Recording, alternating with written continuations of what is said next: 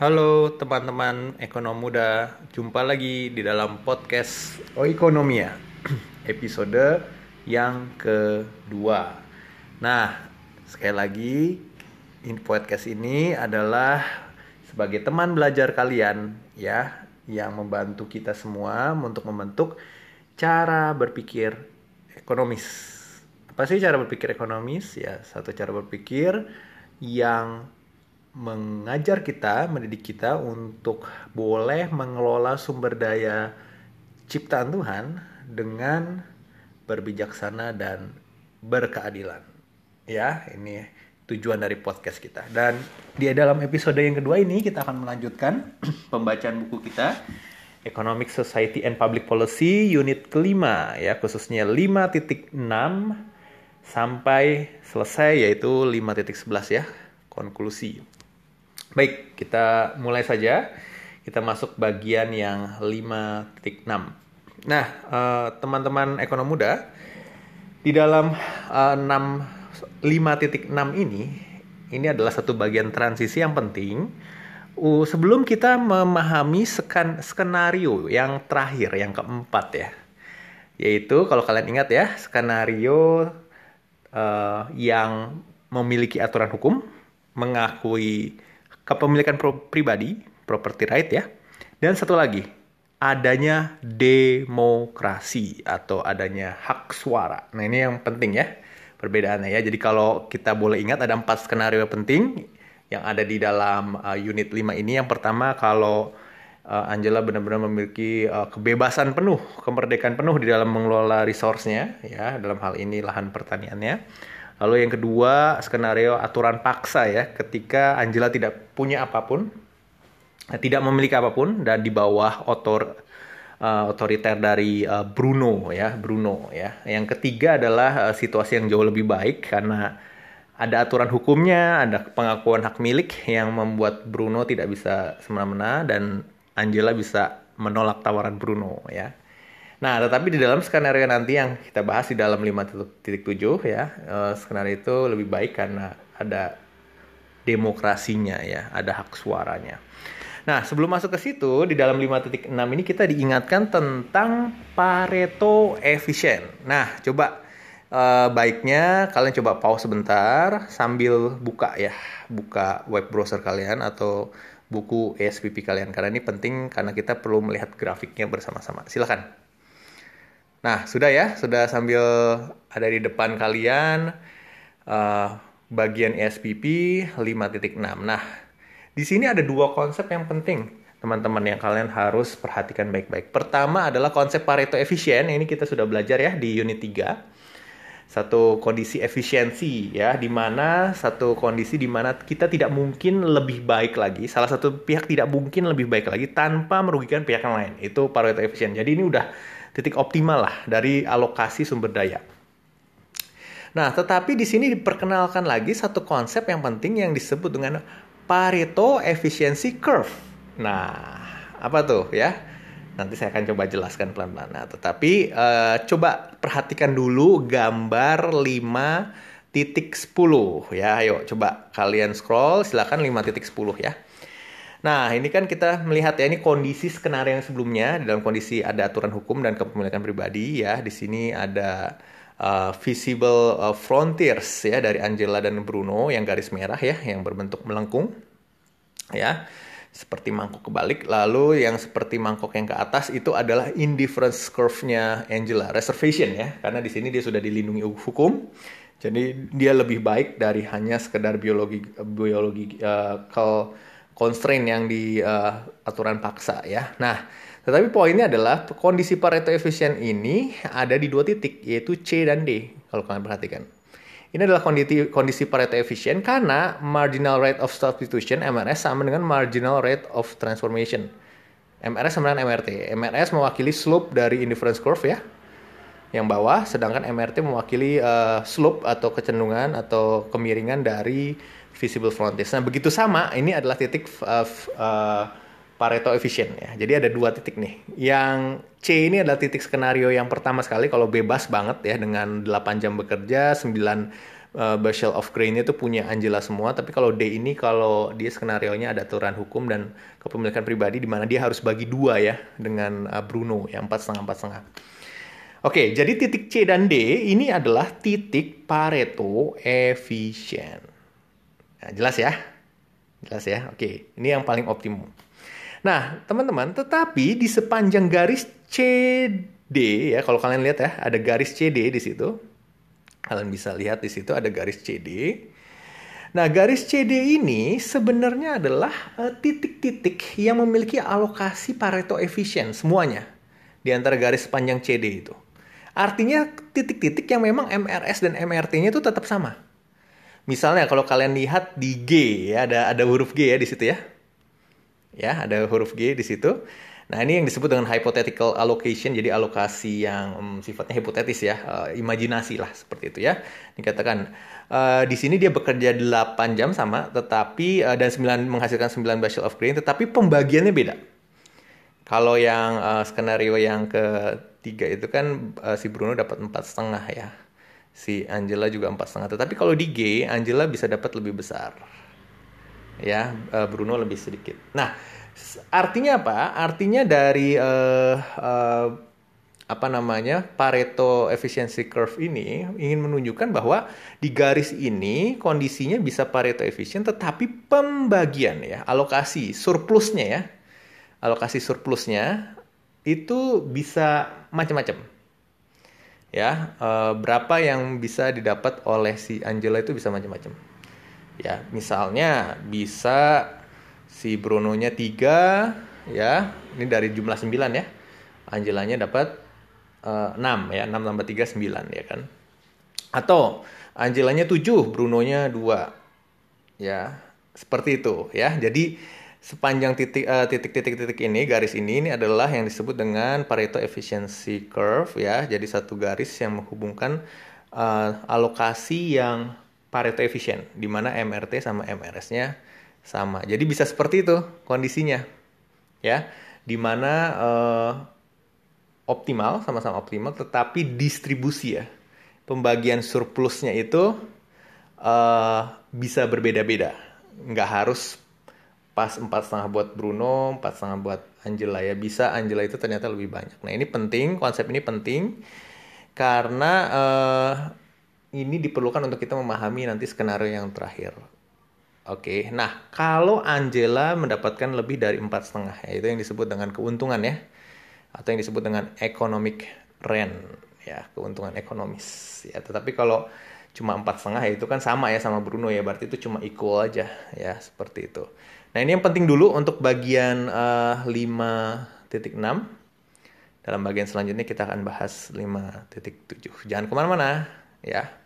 Terus dengarkan seri yang episode kedua ini.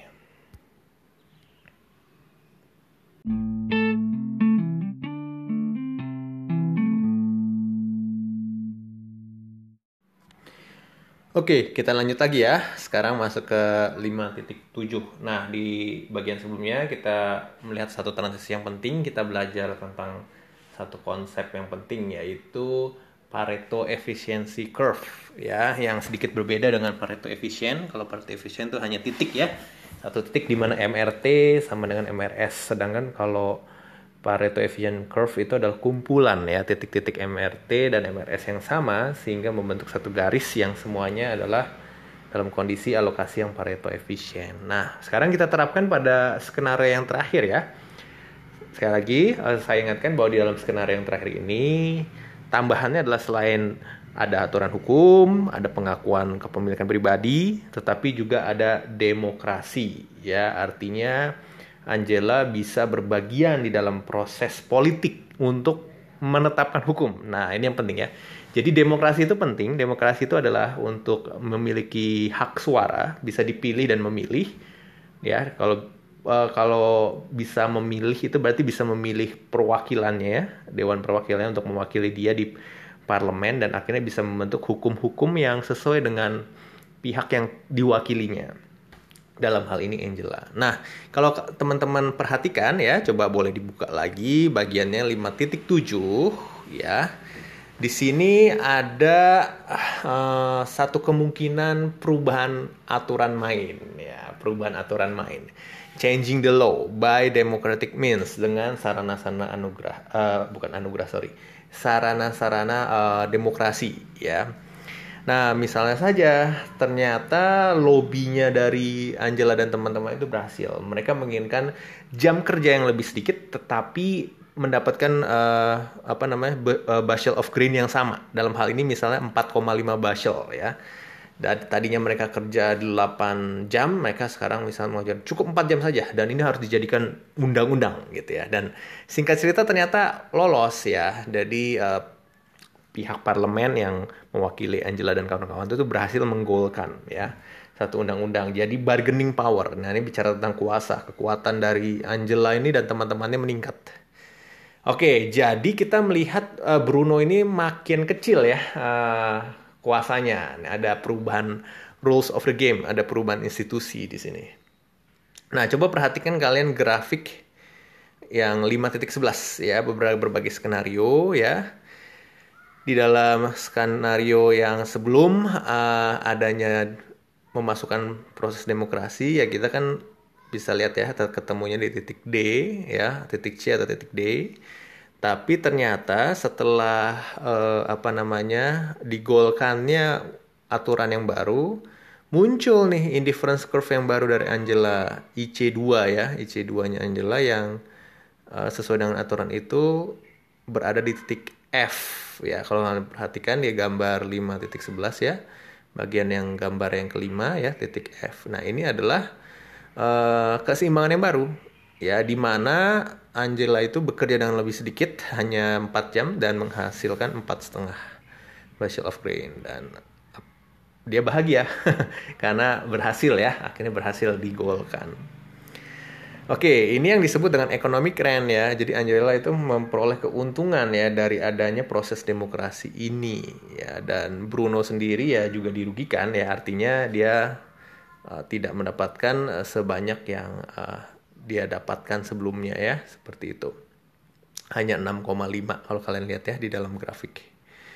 Oke, jadi uh, ini yang terjadi ya. Proses demokrasi itu penting ya. Ini merupakan uh, satu bagian yang sangat penting untuk membuat aturan permainan itu menjadi lebih fair ya. Lebih fair lebih adil berkeadilan. Tapi ingat kita sudah belajar di dalam ini tiga fairness oke okay, bagus. Tapi jangan lupa melupakan efisiensinya ya. Jangan lupakan efisiensinya. Ternyata setelah dilihat lebih jauh titik F ini tidak Pareto efisien, maka terjadi proses tawar-menawar dengan Bruno. Ya, selamat ya, di, ada satu percakapan di sini kalau kalian ikuti ya. Uh, aturanmu digolkan ya, aturanmu uh, menjadi undang-undang selamat ya. Tapi sayang itu jauh dari uh, titik yang terbaik sebenarnya. Wah, si Angela bingung wah, masa sih saya kan bekerja lebih sedikit dan saya dapat 4,5 persen uh, Basil Green ya seperti yang saya mau. Ya alasannya karena tidak berada di dalam Pareto efficiency curve. Artinya tidak dalam kondisi MRT sama dengan MRS. Ini poinnya ya. Sehingga belum menjadi efisien. Mari kita uh, perhatikan grafik berikutnya ya. 5.12 silahkan coba buka 5.12. Nah, di sini ya kalian lihat ya di dalam 5.12 ya titik F itu itu uh, kalau kita lihat slope-nya, kemiringannya itu ya, itu nggak sama sama visible frontiers-nya, ada perbedaan ya tingkat kemiringan. Nah, ini berarti MRT-nya masih lebih besar dari MRS-nya.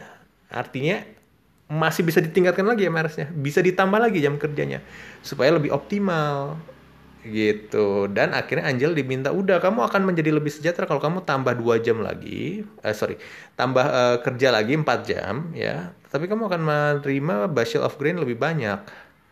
Ya di situ. Akhirnya ketemu titik komprominya titik apa? Ya titik komprominya adalah titik G.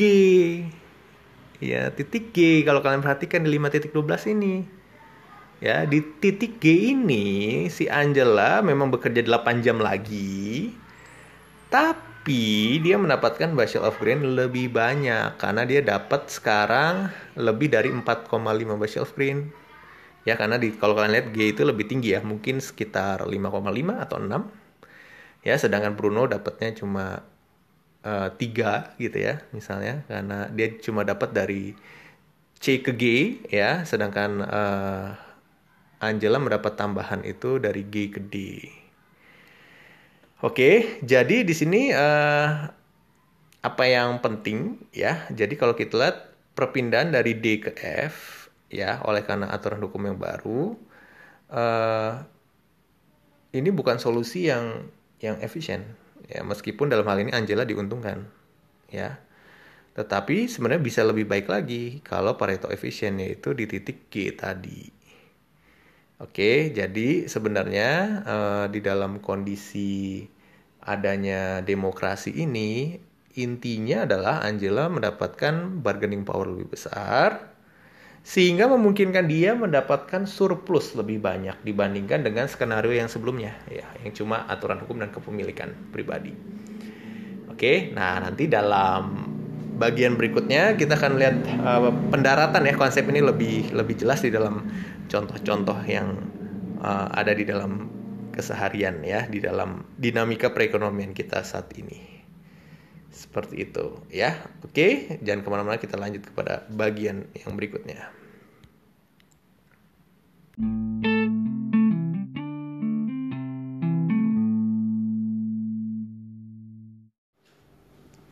Ya, kita sekarang lanjut lagi di unit 5.8. Nah, di dalam bagian ini kita akan membuat uh, pem, apa uh, satu kesimpulan sebentar ya bisa kita ambil dari pembahasan kita dari 5.1 sampai 5.7 di sini kita bisa mengambil pelajaran dari interaksi antara Angela dan Bruno ya cerita dari mereka berdua. Nah ini sebenarnya menggambarkan sebenarnya manfaat ya atau keuntungan dari perdagangan atau dari pertukaran ya karena pertukaran itu intinya setiap pihak memiliki semacam uh, kelebihan yang bisa dipertukarkan dan akhirnya memberikan manfaat bersama. Misal dalam hal ini Angela di dalam kecakapannya dalam bertani dan Bruno di dalam kepemilikannya tanah dan ketika dua aktor ini bertemu mereka bisa saling uh, berinteraksi dan bisa saling uh, menguntungkan dua belah pihaknya.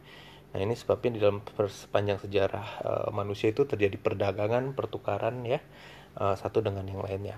Nah tetapi di dalam bagian ini kita juga belajar bahwa alokasi interaksi mereka itu sangat dipengaruhi oleh adanya aturan bermain atau yang kita sebut dengan institusi dan juga uh, aturan hukum dan juga kepemilikan pribadi dan bahkan uh, tawar menawar dalam kekuatan kuasa.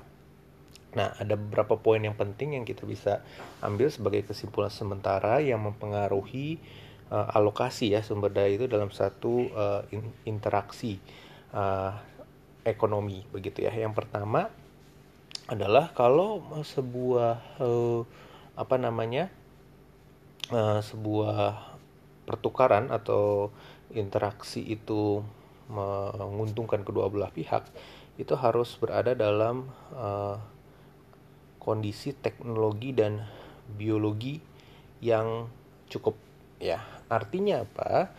Kalau uh, salah satu pihak tidak bisa mempertahankan eksistensinya dalam hal ini misalnya dalam kasus ya perbudakan skenario perbudakan itu uh, Bruno tidak bisa mempertahankan eksistensi kehidupan dari Angela dengan memberikan minimal kebutuhan biologisnya tentu saja ya tidak bisa terjadi. Bahkan uh, satu ini ya apa namanya interaksi di antara mereka berdua ya karena Angela tidak bisa bekerja tidak cukup ya untuk bisa melangsungkan kehidupannya. Jadi faktor teknologi dan biologi itu sangat penting di dalam adanya uh, perdagangan atau pertukaran di dalam masyarakat. Minimal ya istilahnya ini adalah standar minimal. Kalau dalam nilai itu KKM ya kriteria ketuntasan minimal. Kalian kan 67 ya. Nah di dalam ekonomi itu ada KKM-nya ya. Standar minimalnya adalah faktor teknologi dan biologi terpenuhi ya.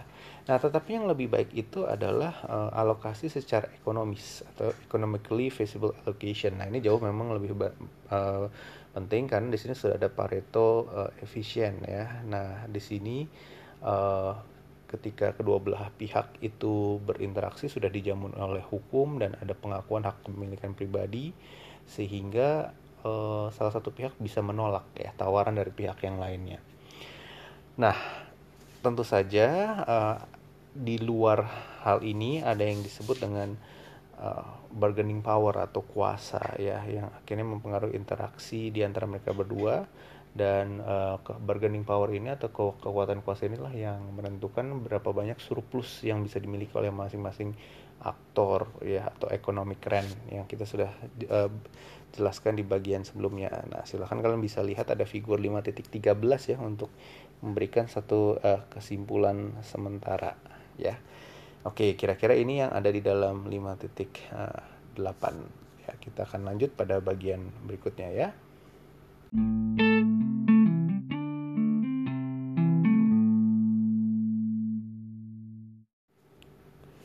Ya, di dalam uh, bagian subunit 5.9 ini kita masuk ke dalam aspek fairness ya. Jadi selama ini kita sudah bahas tentang Pareto efisiennya dan ini salah satu hal yang penting, tetapi dalam unit 3 ya ingat ya, sebuah kebijakan publik yang baik atau sebuah uh, interaksi yang baik memenuhi dua as harus memenuhi dua aspek yaitu efisiensi dan uh, juga uh, fairness ya, keadilan ya.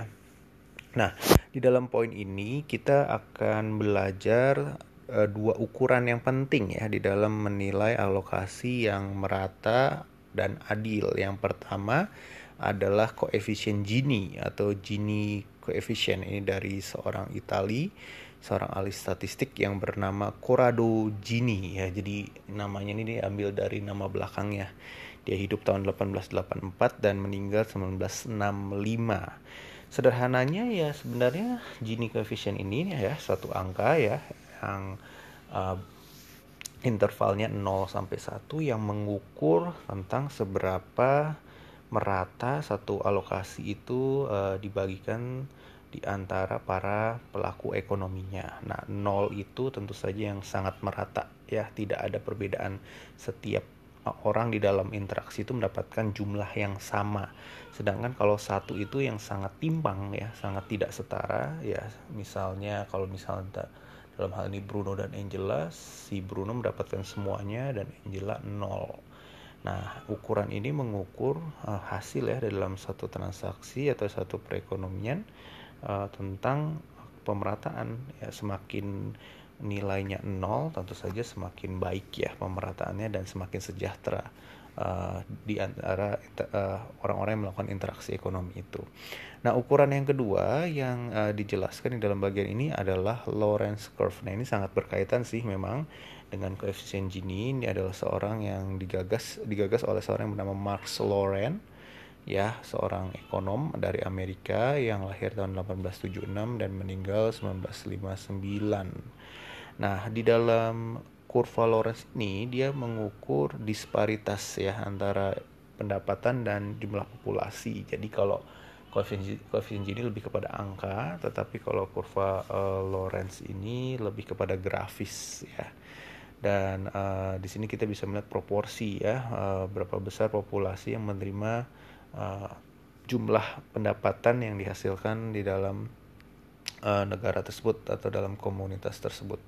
Nah, di sini kalau kita lihat kalau grafiknya itu makin luas ya, makin lebar segitiganya, ini menandakan satu uh, ketimpangan yang besar. Sebaliknya kalau segitiganya itu semakin kecil, ya berarti uh, pemerataannya semakin baik. Nah, ini sejalan dengan koefisien koefisien Gini ya. Jadi secara insting insting itu uh, serupa ya. Semakin kecil itu lebih bagus kan lebih merata. Kalau besar itu semakin tidak uh, merata.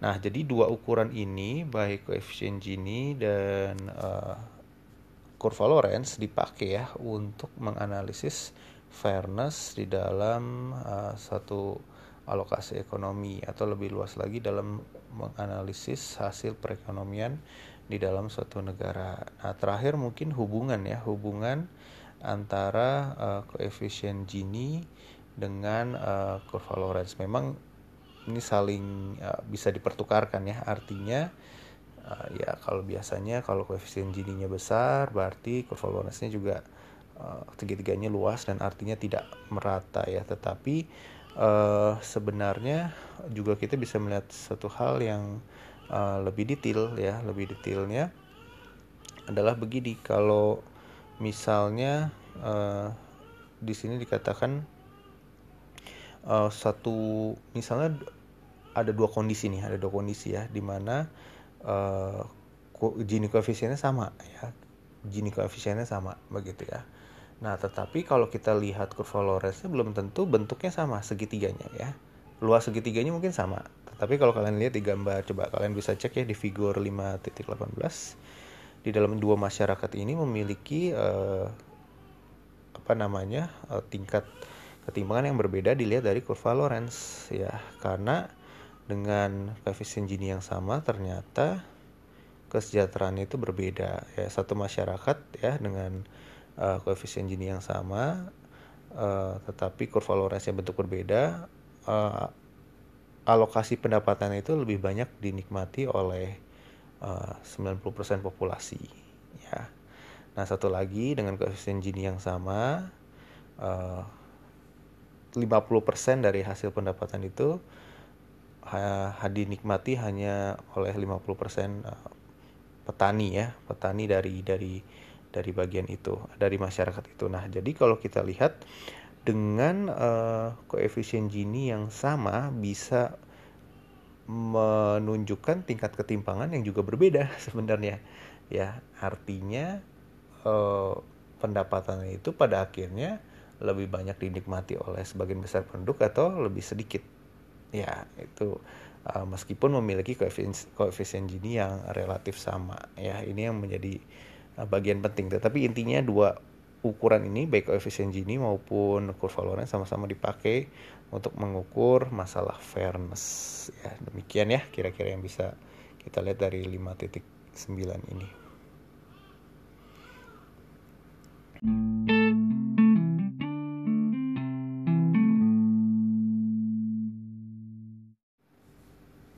Oke, kita sampai kepada bagian yang terakhir ya, 5.10.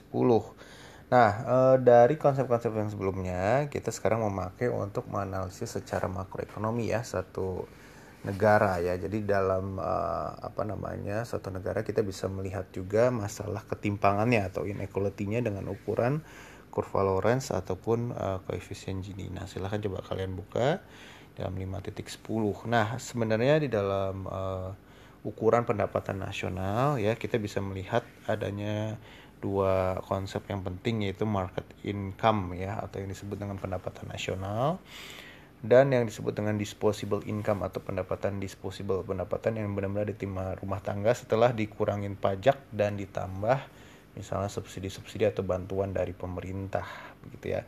Yang lebih konservatif tentu saja adalah pendapatan disposable.